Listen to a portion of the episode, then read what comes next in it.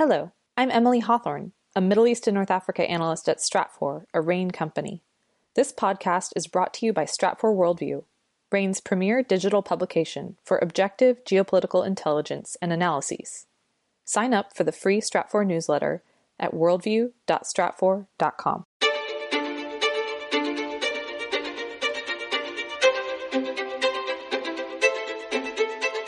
You're listening to the Stratfor Essential Geopolitics podcast from RANE. I'm Emily Donahue.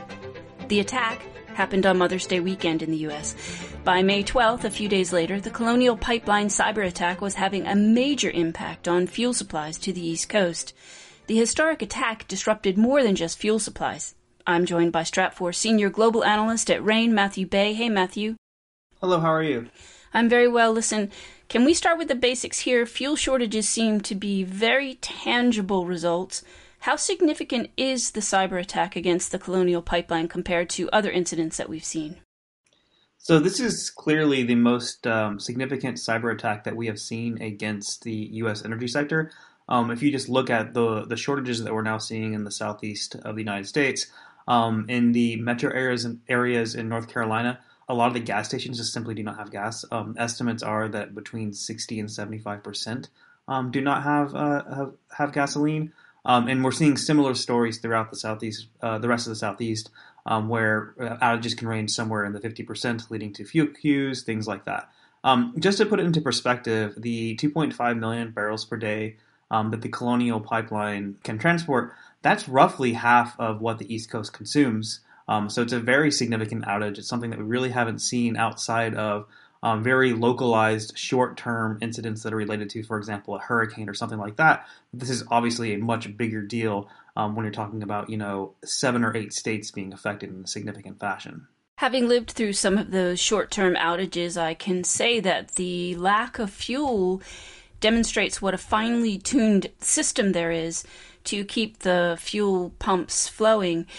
Can we talk a little bit about the implications of this attack?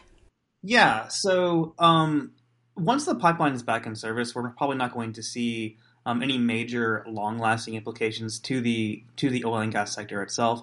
Um, that said, of course, uh, Colonial Pipeline and other pipeline companies, et cetera, um, are going to be looking at ways at boosting cyber defenses so that this doesn't happen. Um, more broadly, there is a question as to how this will shape the, the Biden agenda towards cybersecurity. Already, the Biden administration has been dealing with um, two major cyber incidents. There's, of course, the, the Russia-linked SolarWinds hack that happened at the end of last year. And then earlier this year, there was the China-linked um, Microsoft Exchange hack. This adds another cyber attack that is clearly more visible. It's having much more of a tangible impact than the other cyber attacks. And that's going to um, bring a lot more pressure on Biden to, to go big when we talk about cyber reforms. The Biden administration has been working on an executive order that aims to boost cyber defenses. But the way that it was designed, it was designed in the wake of the SolarWinds and Microsoft Exchange hacks, which were um, attacks that were basically finding vulner- vulnerabilities in software that companies use and using that as a vector to get into a, thousands of companies' systems.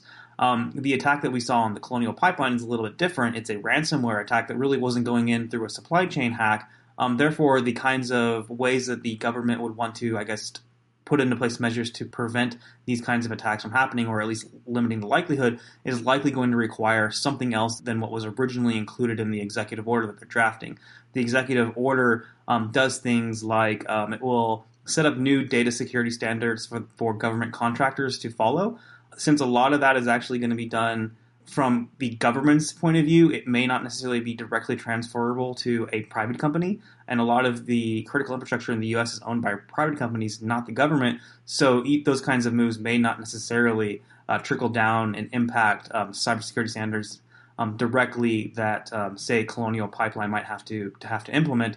Therefore, we're likely to see the executive order, or at the very least, some follow-up executive order um, expanding the scope of what the Biden administration originally intended for. Matthew, the previous ones that you mentioned were nation-state attacks. What can you tell us about the group or software behind this attack?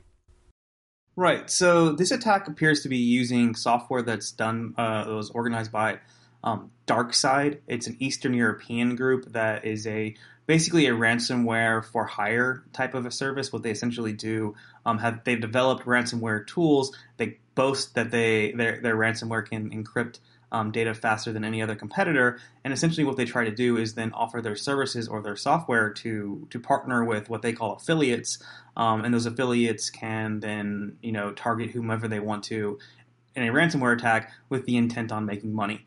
What's been kind of interesting about the reaction here is that that DarkSide um, put out a press release after this was kind of unveiled saying that um, they are out there to make money. They're not a geopolitical entity, and they aren't really trying to take down or have a big social impact um, on things like hacking a, a major pipeline. So they are trying to, in some ways, distance themselves from, from the actual incident, and they are saying that they will now um, put into place more moderations in terms of the impact on on um, what would happen if any of their ransomware is used in other attacks that other of their affiliates, so-called affiliates, um, were to actually carry out. Of course, at the end of the day, these are cyber criminals, so we kind of you know take their take their uh, intent with a grain of salt when it comes to saying they won't target these kinds of entities in the future. But they are a uh, DarkSide is a ransomware as a service kind of hacking group, and, and they have become quite active when it comes to selling their services. And we're likely to see this this ransomware as a service kind of a tactic continue to evolve, continue to become more sophisticated, and continue to be a, a major problem, not just for critical infrastructure um, in the United States, but more broadly, just firms globally that are um, that have the ability, and in some cases do pay. Um, you know, ransomware demands that can, in some cases, approach, you know, millions or tens of millions of dollars. Matthew, for years we've been warned that the United States infrastructure is open to these kind of attacks. How do you think that the Biden administration will respond to this kind of thing? So the Biden administration will definitely put into place more requirements around government and Um, company cooperation when it comes to the reaction to these kinds of cyber attacks. I mean, we have to be realistic. You're absolutely right. The the U S critical infrastructure and U S companies are going to be attacked um, and have been you know, saying for years that they're going to be attacked um, in the future when it comes to these kinds of things. There's really no way to fully prevent the the ability of a cyber attack actually happening. Um, for example, this cyber attack wasn't something that actually targeted the pipeline itself. Rather, it targeted the I T systems of the company, and then that required them or led them to um, shutting down the pipeline because, for example, they may not necessarily have access to the billing and things like that that they can do that's all, all going to be on their normal network and not the actual network that's running the pipeline. Um, what I'm trying to say here is that that's going to mean that really what the Biden administration can do is, yes, they can put into place more requirements around data security or login security, credential authentication, things like that, but putting into place a reaction plan um, and how to mitigate um, any of the long-term impacts of a cyber attack, that's kind of what's going to be a significant issue here. Putting out the pipeline audit service for a couple of days may not have had the same kind of an impact when it comes to the fuel shortages. Um, we're now looking at an outage for the pipeline that could last at least a week. That's having a more significant impact. So I think that what we're going to see is some reforms that are around how do you respond to the cyber attack once it happens on a critical infrastructure, and how do you get those systems up and running as fast as possible. Um, because at the end of the day, yes, you can put into more place more cyber defenses, and yes, the Biden administration will put into place uh, more requirements around that and also try to work with the private sector to do that. However, at the end of the day, we're talking about an area where cyber offense is often, you know, leaps and bounds ahead of cyber defense when it comes to trying to figure out vulnerabilities that can be exploited. Um, so you can never really put into place a system that will prevent um, these kinds of attacks from happening. And so I think what we're going to be seeing just in terms of the, the, the bigger impact to the U S fuel supplies is really, you know, how do you respond? How do you put into place a, a way to uh, ensure that once you, if you do suffer a major attack on your infrastructure, how do you respond quickly to mitigate and minimize any of the longer lasting impacts to what we're seeing now around, like, you know, fuel shortages? Thanks, Matthew, for that guidance. There's a lot more online at Worldview, of course. Thank you. Matthew Bey is Stratfor Senior Global Analyst at RANE. Guiding our clients with intelligence on cybersecurity is one of Stratfor and RANE's core areas of expertise. If you like what you heard today, sign up for the free Stratfor Worldview newsletter from RANE. Sign up at worldview dot stratfor dot com. That's worldview dot stratfor dot com. I'm Emily Donahue. Thanks for listening.